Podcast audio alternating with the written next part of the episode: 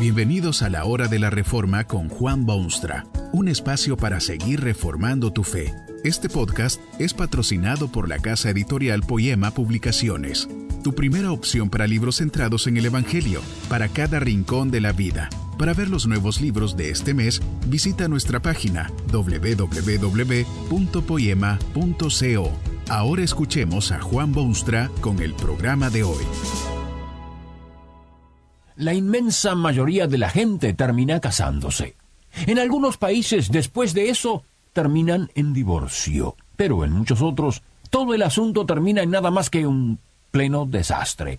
El matrimonio es terreno peligroso, es arenas movedizas, es como cruzar un río torrentoso. Hay muchas fuerzas enemigas que andan buscando su destrucción y hasta su eliminación del escenario humano. Hay poderes poderosísimos que deliberadamente están tratando de destruir la institución del matrimonio. A veces parece como que están teniendo éxito. Si usted está contemplando el matrimonio como desenlace de su presente situación, o si está ya en el matrimonio, bien le vale la pena detenerse unos instantes y reflexionar sobre lo que dice Dios sobre este candente asunto. Usted debe saber, es de imaginarse, que Dios instituyó el matrimonio en los albores de la historia, y que desde entonces ha estado tratando de protegerlo contra todo ataque de afuera y de adentro. La sociedad moderna deberá volverse a los conceptos básicos fijados por Dios para el matrimonio, o en caso contrario, el hombre se acarrea miseria encima y traerá además el deterioro seguro, aunque paulatino, de toda esta magnífica civilización. Usted sabe que Dios creó al hombre. Lo creó con tremendas posibilidades para bien y para el progreso. Lo creó a su imagen y semejanza lo designó regente suyo en el universo, le dio una tarea universal, lo puso en una situación ideal designada como edénica, y allí está el hombre, vibrante, vigoroso, viviente, vastamente capacitado. Y el Creador echó una mirada sobre aquella escena que era producto de su genio. Vio que el hombre estaba triste, cabizbajo, meditabundo. A Dios no le gusta la soledad. Procedió como sólo él puede hacerlo, a crear la primera mujer y se la trajo al hombre solitario. Dios se expresó sobre este asunto porque dijo que no le parecía cosa buena que el hombre estuviese solo. Tomó los pasos necesarios para proveerle al hombre de lo mejor que hay, de lo único que podía completar la felicidad del hombre. Dios le trajo una mujer se la dio como esposa y estableció el primer matrimonio y declaró a Adán y Eva casados como Dios quiere. Dios quiere el matrimonio. Fue Él quien le trajo a Adán su mujer y fue Él quien se la dio por esposa y ha sido Él quien desde aquel día ha estado buscando la forma de que el hombre entienda que Dios quiere que sus criaturas sean casados como Dios quiere. El hecho de que Dios creó el matrimonio y dijo lo que dijo es de hondo significado para el hombre y para el mundo. Significa varias cosas. Significa en primer lugar que el matrimonio es institución divina, esto es bueno recordarlo porque obviamente si es Dios quien lo instituyó, le corresponde automáticamente muchísimo derecho en determinar cómo ha de hacerse. Y es bueno recordar esto también porque hay corrientes sociológicas que quieren imponer la idea de que el matrimonio es cosa humana, que es producto de épocas lejanas, que no tiene la santidad o la importancia que se le quiere dar. Dios instituyó el matrimonio, y esto le concede toda la seriedad, toda la consideración de que es capaz el hombre de todos los tiempos.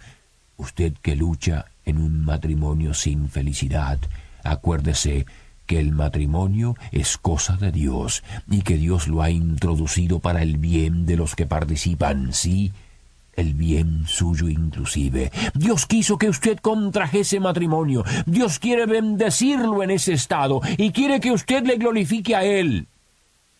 Y usted que aún no ha encontrado la ternura del matrimonio, acuérdese que al entrar en ese estado está estableciendo un pacto con el mismo Dios que ha instituido esta relación entre dos seres humanos del sexo opuesto. Dios quiere ser partícipe con usted de sus gozos, pero también de sus lágrimas. Quiere animarlo y ayudarlo porque al casarse usted está haciendo algo que Dios seriamente desea ver en sus criaturas. Fue Dios quien visitó a Adán y le trajo una esposa. En segundo lugar, es interesante que cuando Dios decidió ir en esta dirección, dice que quiere hacerle al hombre ayuda idónea para él. ¿Qué quiere decir esta frase bíblica?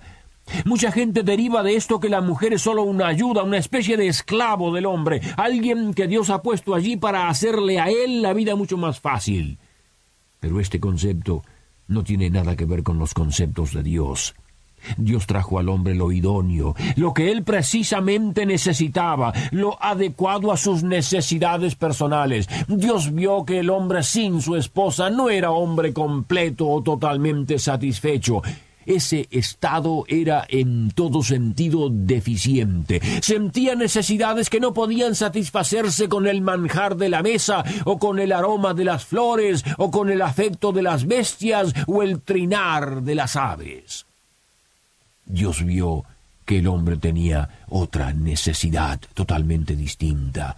Fue por eso que le trajo una esposa, auxilio idóneo, ideal, perfectamente equilibrado con su necesidad de ser humano. El matrimonio es cosa demasiado seria y de muchísimos riesgos personales como para olvidarse de esta dimensión tan importante. No es sólo la belleza externa, no es sólo la sonrisa irresistible ni las artes femeninas, sino la posibilidad de ser solución feliz a los problemas lamentables del hombre.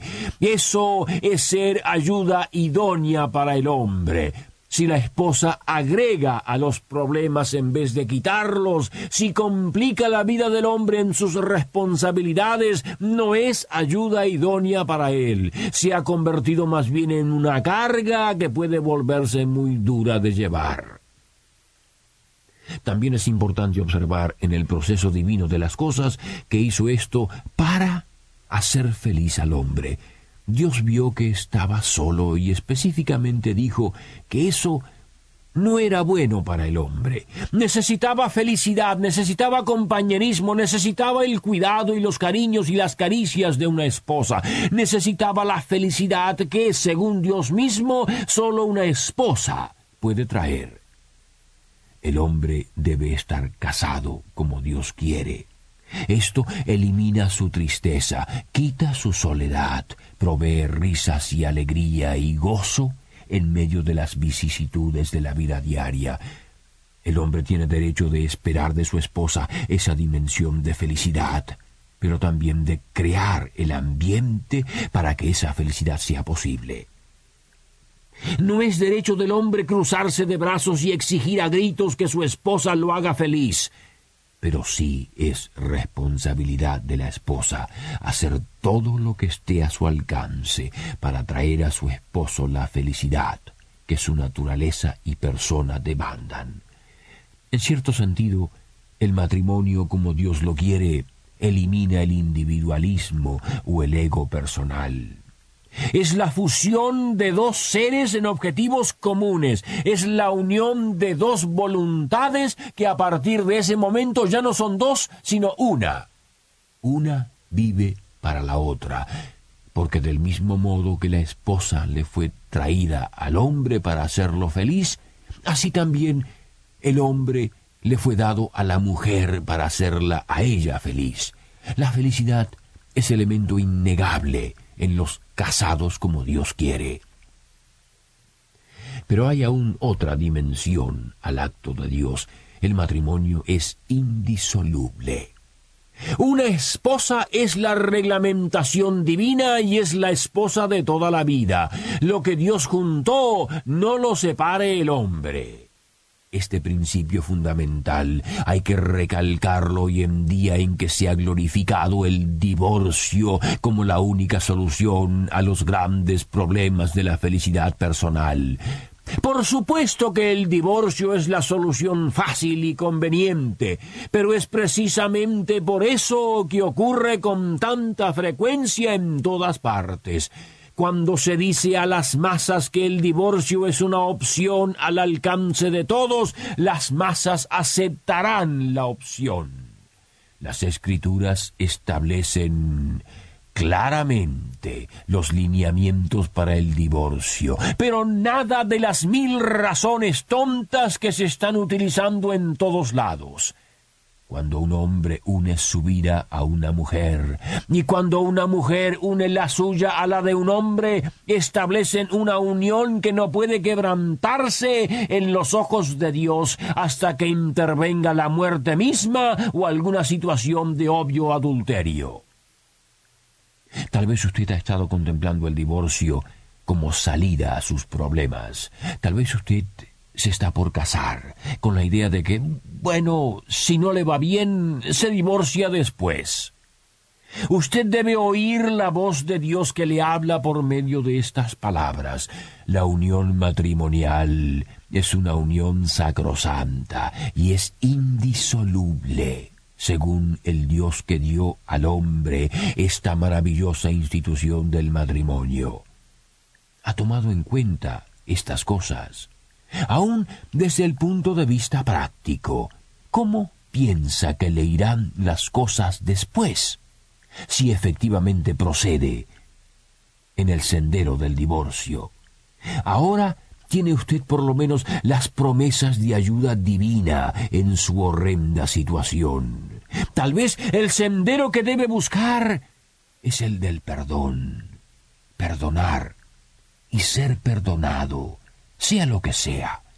Dios quiere perdonarlo y Él puede, porque Cristo ya pagó. Si es casado, séalo como Dios quiere. Y si quiere casarse, que sea del mismo modo. Lo dice Dios. Que este mensaje nos ayude en el proceso de reforma continua según la palabra de Dios. Si quieres profundizar en la exposición bíblica, puedes buscar más recursos en www.poema.co. Allí encontrarás libros que te ayuden a entender la palabra de Dios y aplicarla a tu vida. Poema, el Evangelio para cada rincón de la vida. Nos vemos en el próximo episodio de La Hora de la Reforma con Juan Bonstra.